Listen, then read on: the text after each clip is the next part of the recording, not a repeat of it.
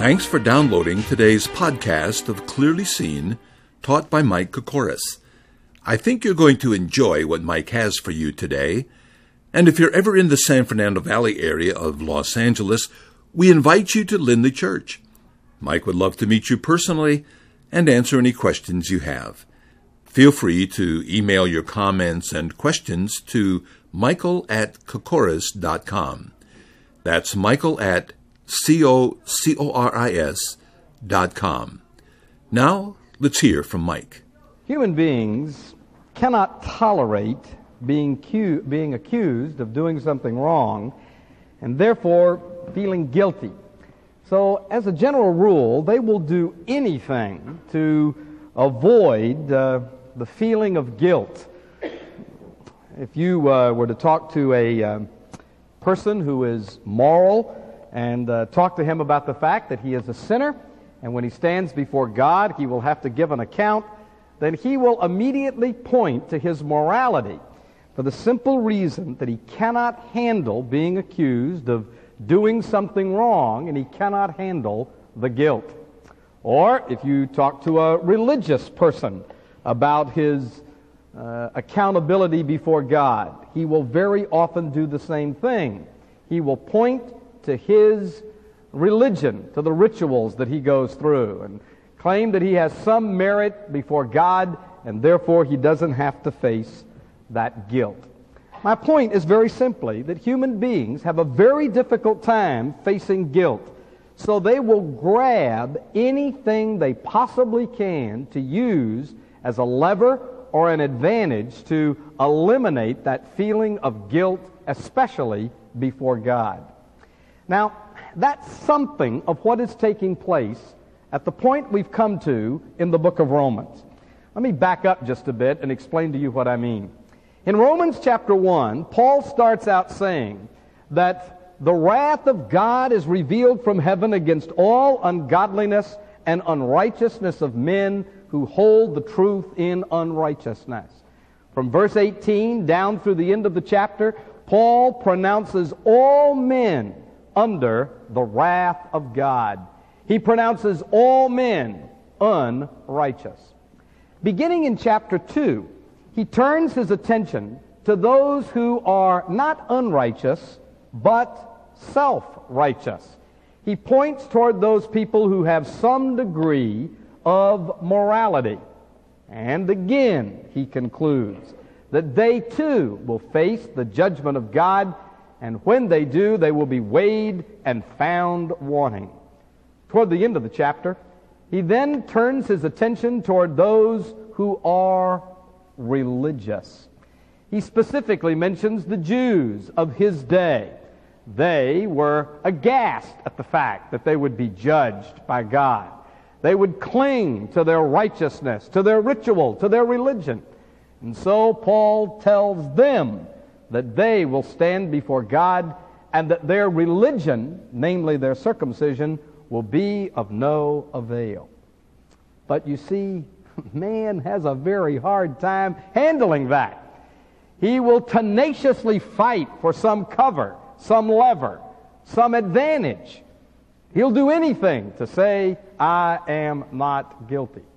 So, what we have in the next part of Romans is this religious person, in the case of Paul, the religious Jew of the first century, saying, But I have an advantage, don't I? And it seems to me that that's the typical kind of thing that people argue. At least that's what Paul starts out saying, and then he follows that with another objection and still another. So I want to invite your attention to Romans chapter 3, which is actually a continuation of our dealing with this religious person and his claiming that he has some kind of, a, of an advantage. Let's begin at chapter 3, verse 1 where Paul says, What advantage then has the Jew? Or what profit is there of circumcision? Then he answers his own question. Verse 2 Much in every way, chiefly because that unto them was committed the oracles of God. Then he asks another question. And what if some did not believe? Will their unbelief make the faithfulness of God without effect? Certainly not, he answers. Indeed, let God be true and every man a liar, as it is written, that you may be justified in your words and may overcome when you are judged. But if our unrighteousness demonstrates the righteousness of God, what shall we say? Is God unjust who inflicts wrath? I speak as a man. Certainly not, Paul answers in verse 6. For then how will God judge the world? For if the truth of God has increased through my lie to his glory, why am I also still judged as a sinner? And why not say, Let us do evil that good may come, as we are slanderously reported, and as some affirm that we say, Their condemnation is just. Now, very frankly, folks, as I've moved through Romans thus far, I have found Paul's argument very tight knit.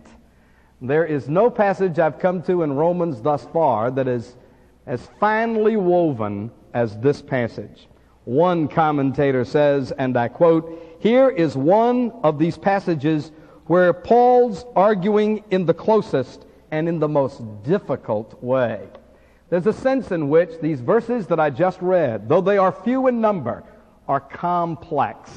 What I'm going to try to do is simplify what is said here. Actually, it is probably easiest to understand this passage as if there is an imaginary objector who is asking questions. And Paul, in turn, answers those questions. So that in Romans chapter 3, verses 1 to 8, there are three objections, and there are, in turn, three answers. The first objection is in verses 1 and 2. I should say the first objection and the first answer is in the first two verses. The second objection and its answer are in verses 3 and 4. And the third objection is in verses 5 through 8. Now keep in mind that in chapter 2, at the bottom of chapter 2, Paul has said that the religious Jew of his day is going to stand and give an account before God. Now that automatically provokes two questions. Well then, if that's the case, then what advantage does the Jew have? I mean, I thought that God had given him the Old Testament. Then if, if he's going to be judged like everybody else, what advantage does he have? And so the first question in verse 1 is what advantage then hath the Jew? But that statement in the bottom of chapter 2 also provokes a second question. And that is, if God gave the Jew the Old Testament scripture, and now you're saying that um, the Jew is going to be judged just like everybody else, then what does that have to say about the faithfulness of God? Ultimately, because of what Paul has said in chapter 2, the very credibility of God is at stake. So the second question deals with the faithfulness of God. Out of the answer that Paul gives to that question or objection, there comes a third objection, which we'll get to in just a minute. But what I want you to understand is that this passage consists of three objections and three answers. Now, with that in mind, Let's look at the first. He asked very simply, What advantage then has the Jew? Or, more specifically, what is the profit of circumcision?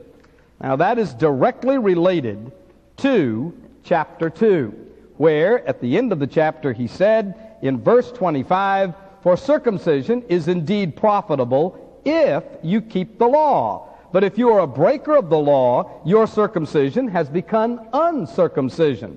And in verse 26 of chapter 2, he says, Therefore, if an uncircumcised man keeps the righteous requirements of the law, will not his uncircumcision be counted as circumcision? In other words, at the end of chapter 2, Paul has virtually eliminated any advantage that you have in being religious. He has virtually eliminated any advantage that you have in being circumcised. He is saying if you got circumcised, but you didn't keep the law, you'd be judged. On the other hand, if you did keep the law and you weren't circumcised, that would be counted as if you were. So the most logical question in the world then is, well, what advantage then does the Jew have? Because God gave to him the right, R-I-T-E, of circumcision. And if it doesn't ultimately matter whether you're circumcised or not, then what profit is there of uh, being a Jew or being given the ritual of circumcision? Be like someone today saying, uh, I grew up in a Christian home. I grew up in a church that believed the Bible. Now you come along and tell me I'm going to be judged and all that doesn't count, then what advantage was there in me having all of those benefits in my background? So that's the objection stated by this imaginary objector who undoubtedly is a Jew. Well, Paul gives the answer. Verse 2. He said there are all kinds of advantages. Much every way.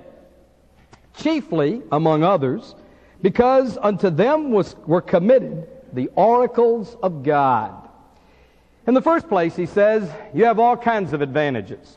Uh, they're numerous, much, every way. In many, many ways, you had an advantage. Uh, the discipline that came out of keeping the Old Testament law, the dietary laws are just a few of the advantages the Old Testament Jews had. As a matter of fact, later in the book of Romans, the Apostle Paul lists some of the advantages of the Jew. For example, in chapter 9, he says, Who am an Israelite, of whom pertaineth the adoption, the glory, the covenants, the giving of the law, the service of God, and the promises. All that's recorded in Romans chapter 9, verse 4. So in chapter 3, verse 2, when he says, Much every way, he means you had all kinds of advantages. Some grow up objecting to being reared in a strict religious home, but the simple reality is that there are advantages beyond the spiritual advantages to such an upbringing. The discipline that comes out of that will serve you well for the rest of your life. As a matter of fact, I many years ago read a survey that they had taken over people who had been reared in pastors' homes. And they discovered that and this had nothing to do with theology necessarily, but that children who grew up in pastors' homes tended to do much better in schools and colleges. And that is because of some of the discipline that is put upon them as a general rule. So that's the kind of thing Paul is saying here. Uh, oh, yeah, you had plenty of advantages, but let me tell you of the great advantage that you had as a Jew. He says in verse 2 chiefly because that unto them were committed the oracles of God, which is simply a reference to the Word of God. The little phrase oracles of God has been greatly debated. Uh, some want to say it's simply the promise of the Messiah, but I have concluded after looking at all the arguments that uh, it's really a reference to all of the Old Testament scriptures. So he says, Look, let me tell you the great, great advantage that you had. The great advantage that you had is the Scripture. The Scripture was a great advantage to you being a Jew. Uh, there are all kinds of advantages in having a copy of the Scriptures in your hand. Uh, there are mental advantages. matter of fact, the writer to the book of Proverbs says that uh, part of the book of, part of the reason the book of Proverbs was written was so that you might be sharp mentally. And then, of course, there is the moral superiority of uh, the Jewish nation over the other nations of the world. As a matter of fact, in the first century, many Gentiles became Jews simply because of the moral superiority of Judaism. Paganism and heathenism was so degenerate that uh, many people were attracted to the Mosaic system simply because of its high standards of morality. So Paul is saying uh, I didn't mean to suggest you didn't have an advantage. You've got plenty of advantages. Uh, chiefly, you were given the Word of God.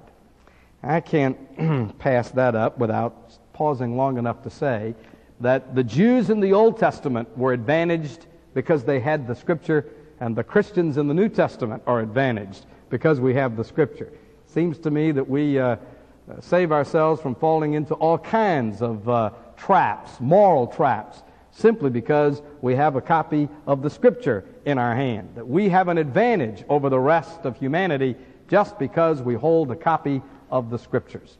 So, Paul is saying, Yes, you as a Jew do have an advantage. Now, before we go on in Romans, it seems to me that um, there's one other issue we need to speak to. Thus far in the book of Romans, Paul has argued that all men have some revelation of God. Remember that in chapter 1? Now he's arguing that the Jews have an advantage over everybody else in that they have the scriptures. So that everybody has some light. The Jews, Paul is arguing in this passage, have a greater light. They have the direct revelation of God, the very Word of God itself. Let me illustrate the difference between these two.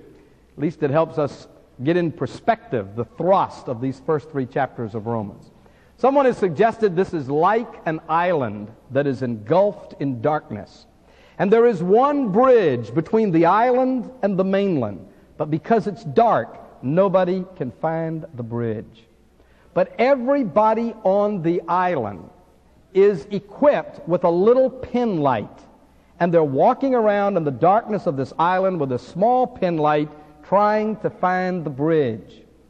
But, the illustration goes, some individuals on that island have huge spotlights. Now, that's an illustration of the difference between the Jews and the rest of the world. Everybody's given some light. Romans chapter 1 argues they're given the light of creation. But the nation of Israel was given a greater light they were given the brilliant, bright light of the Word of God itself. Now, what God intended, of course, is that they would use that bright light to find the bridge and then lead the rest of the people of the world over it. But that's not exactly what happened. Oh, it happened a few times. The Queen of Sheba came over to see Solomon. Jonah went to Nineveh. There were cases in the Old Testament where it did happen. Even, even Ruth uh, was a pagan who came to know the Lord in the Old Testament. But by and large, those Jews who had the light of the world in the Scripture, instead of using it to point the world to the bridge, pointed it down, so to speak, to look for the proverbial needle in a haystack. They examined and analyzed the light. In other words, they didn't believe. They didn't use the light that they had. Now that forms the basis of the next objection. I mean, to everything that Paul said, well, if God gave all these promises and it didn't work, what does that say about the faithfulness and credibility and trustworthiness of God? So Paul introduces the second imaginary objection. He says in verse 3, For what if some did not believe? Will their unbelief make the faithfulness of God without effect? Now he's saying they had an advantage, verse 2, but they didn't believe it. They were in unbelief. Now what does that have to say about the faithfulness of God.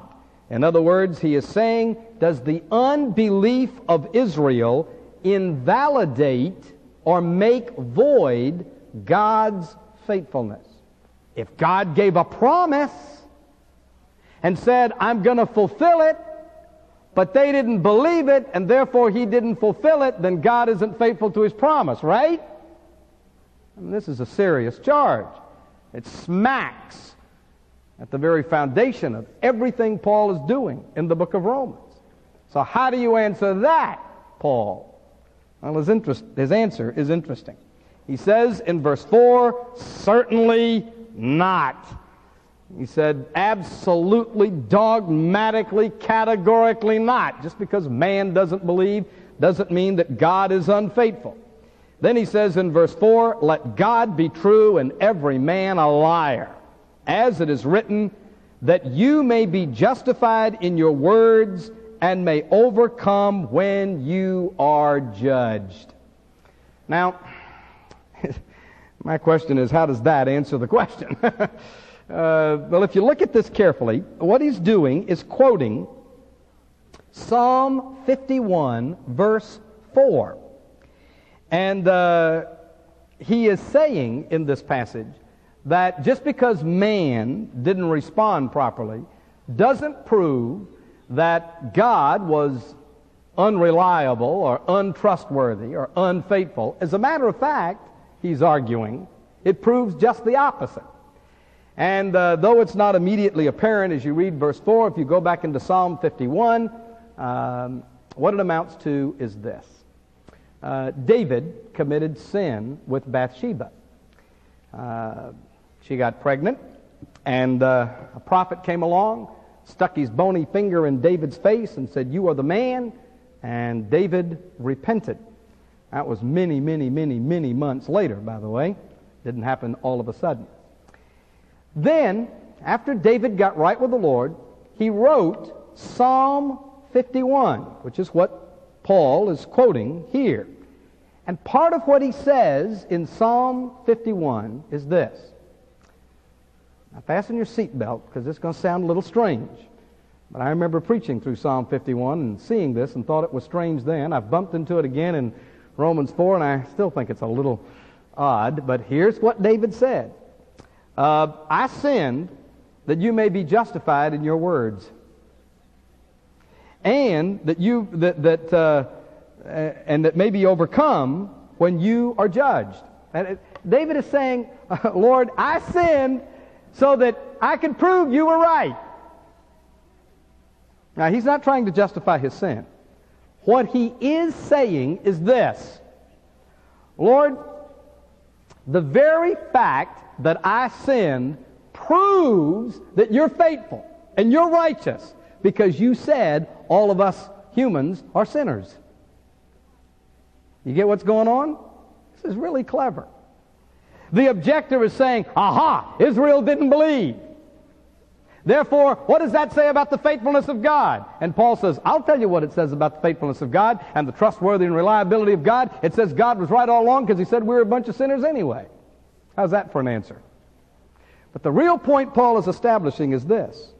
The Jews did have an advantage in the Old Testament. They had the Word of God. And God was faithful. And God, God's faithfulness is not made void or invalidated by the unbelief of men. Now, that's an awesome truth. That really is.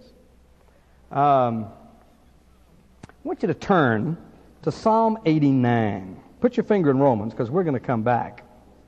But I want you to turn to Psalm 89. And I want you to look at verse 30. This is another passage Paul could have quoted but didn't, that says in essence the same thing.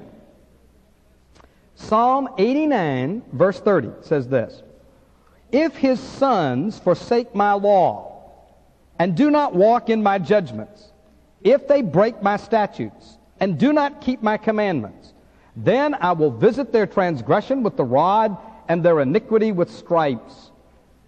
Nevertheless, my loving kindness I will not utterly take from him, nor allow my faithfulness to fail. My covenant I will not break, nor alter the word that has gone out of my lips. Once I have sworn by my holiness, I will not lie to David. His seed shall endure forever, and his throne is the sun before me. It shall be established forever like the moon, even the faithful witness in the sky, Selah. Now, that passage of Scripture is teaching that God made promises to Israel, and even if Israel sinned, God would be faithful to his promise. So, not even the sin of man invalidates or abrogates the faithfulness of God. Now, let's go back to Romans 3. So far, what we've seen is that at the end of chapter 2, Paul has taught that your religion is not going to help you. More specifically, circumcision is not going to help you. Now, since God gave circumcision, that immediately provokes two questions. Number one, well, what advantage then was there in being circumcised? Or what advantage was there in being a Jew?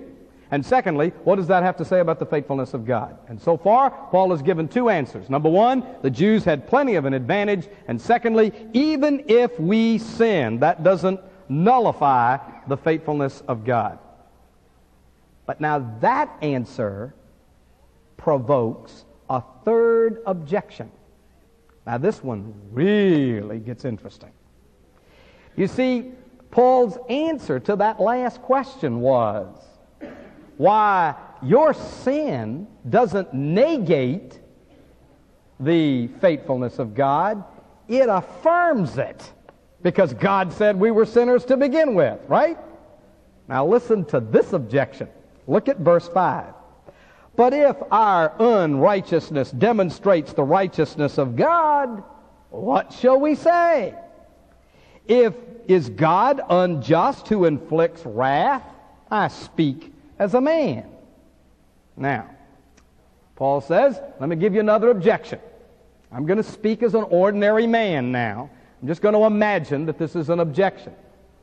Why, if my unrighteousness demonstrates the righteousness of God, then why would he judge my unrighteousness? After all, it revealed his righteousness, so he shouldn't judge me, right? Is that sneaky? Is that clever? I mean, that, well, I started out saying, man will do anything to justify himself, won't he? He'll do anything but face his guilt. And this is just another attempt to do that.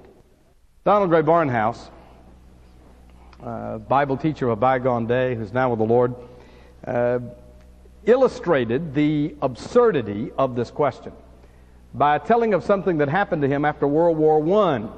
He was in Brussels, and there were shops who did nothing but sell beautiful, expensive lace. And he went into one of these stores. He was a soldier boy at the end of World War I, and the war was over. And he went into one of these shops to buy a handkerchief for um, his mother.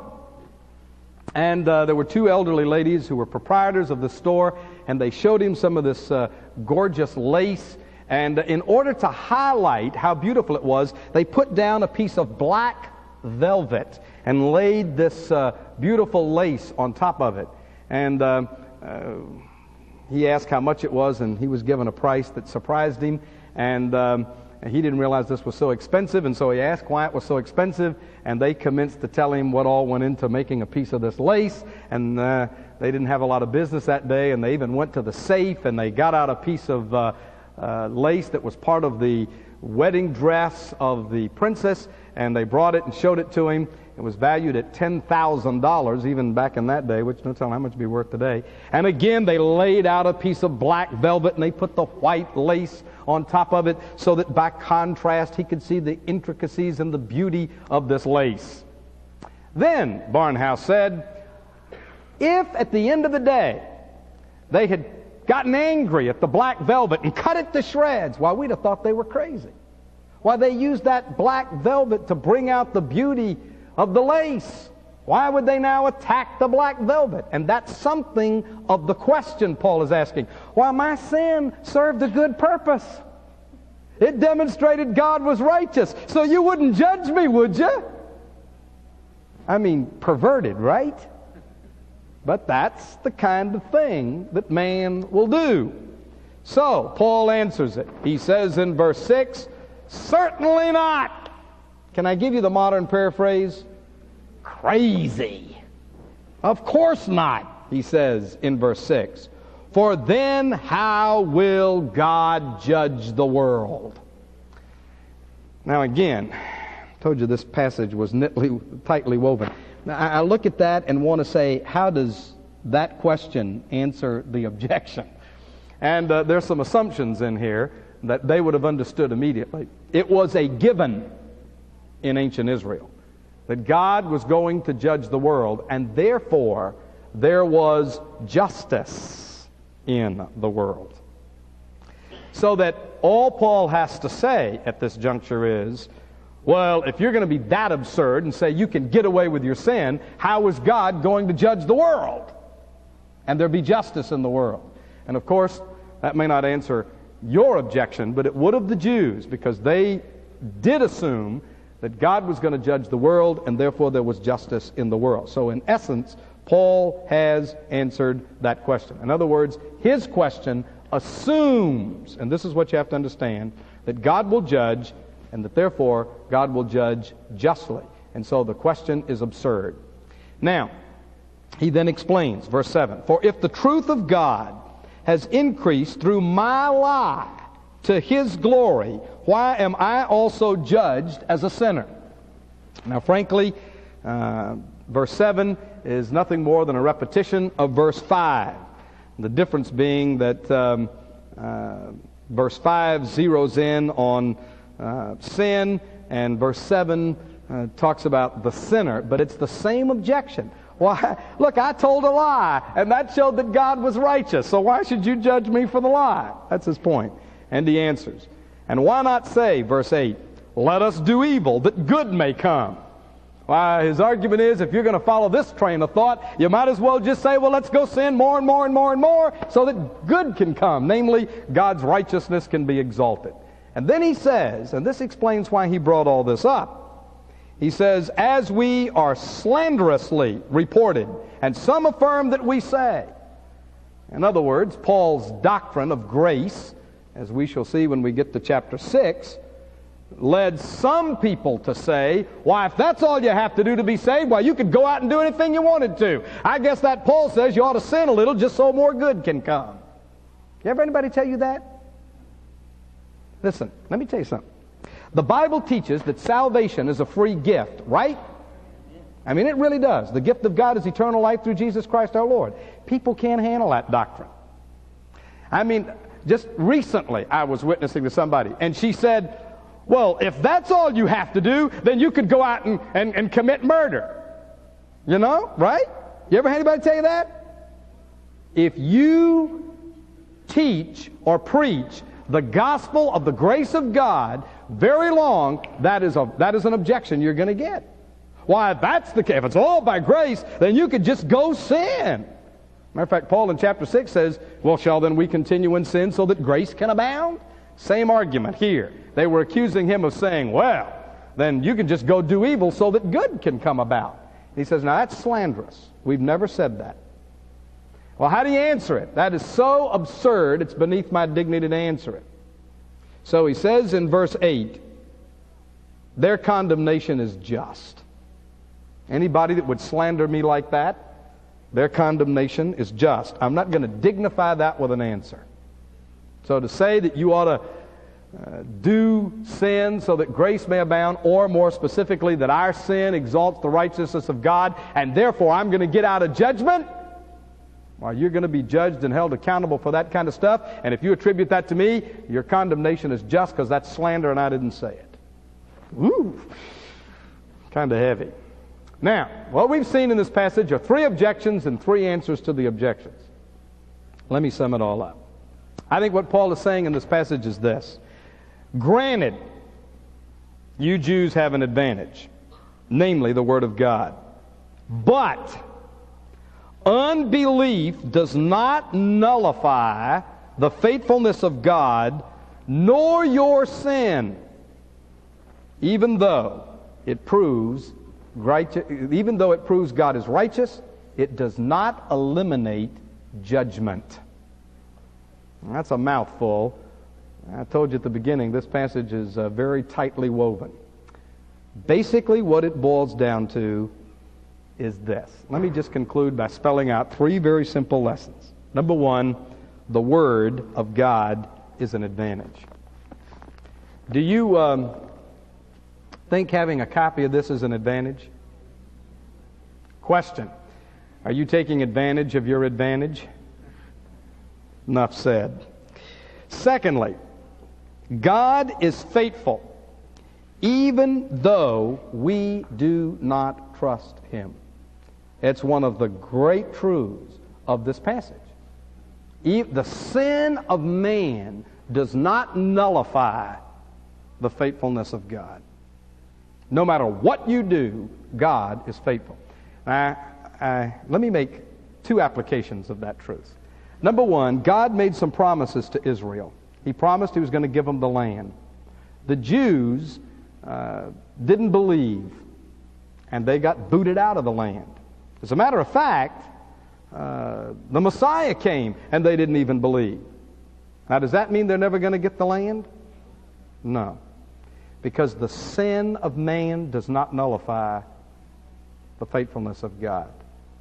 And I cannot help but make the little application that God said, Believe on the Lord Jesus Christ, and thou shalt be saved.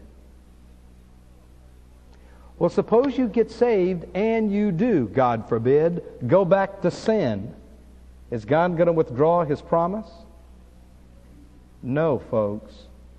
The sin of man does not nullify the grace and promises of God. Matter of fact, Paul says in Romans chapter 11, the gifts and callings of God are, with, are without repentance. And one of the gifts of God is eternal life. So even my sin does not nullify the promises of God. You are eternally secure if you have genuinely trusted Jesus Christ. Now, He may chasten you, but you are secure. Isn't that comforting? Not even my sin can change my state. But you can't read this passage without coming to one other conclusion. And that is God's going to judge sin. In the whole context of the book of Romans, that's the point of this passage. And that's why he comes back to the subject of judgment. He starts out in chapter 1 talking about judgment, and he comes back to it in this passage. Verse 5 Is God unjust who afflicts wrath? God is going to judge. Verse 7 If the truth of God is increased through my lie to his glory, why am I also still judged as a sinner? The bottom line of this passage is God is going to judge sin. But you see, that's what this person, this imaginary objector, wants to avoid. He'll do anything. He'll even accuse his sin of glorifying God to keep from thinking he'll be judged. So let me tell you something. The book of Romans is teaching God is going to judge sin. The wrath of God is revealed from heaven against all ungodliness and unrighteousness of men. And that goes for self righteous people who think they are moral, and it goes for religious people who think they are righteous. All men will stand before God and be judged. That's the awesome truth of the book of Romans. Now, let me close by telling you one other little thing, and this is getting ahead of myself. But if you keep reading the book of Romans, you will discover there's a way out of that judgment. Jesus died to pay for all that sin, and if you trust Him as your Savior, you'll not be judged at the judgment of the great white throne. And you'll be guaranteed eternal life, and nothing can ever change that. And friends of mine said to me this week while we were having dinner together, they read somewhere where a man said, God will settle out of court. Isn't that good? All men are going to stand before the judgment bar of God.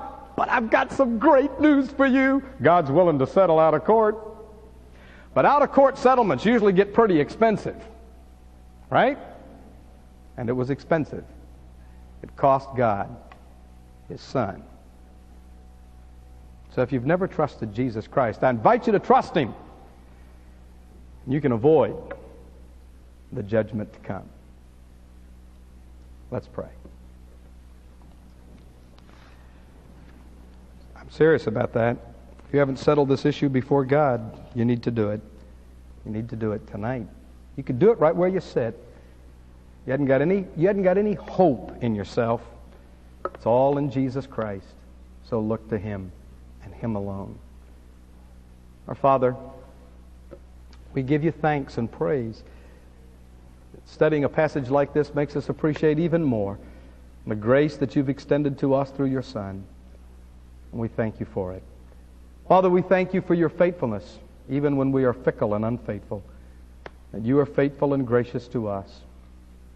That even makes us even more grateful that you've saved us by your grace. Now, our Father, I pray that the Spirit of God would uh, make us mindful again and again and again of what your grace really means to us. In Jesus' name I pray.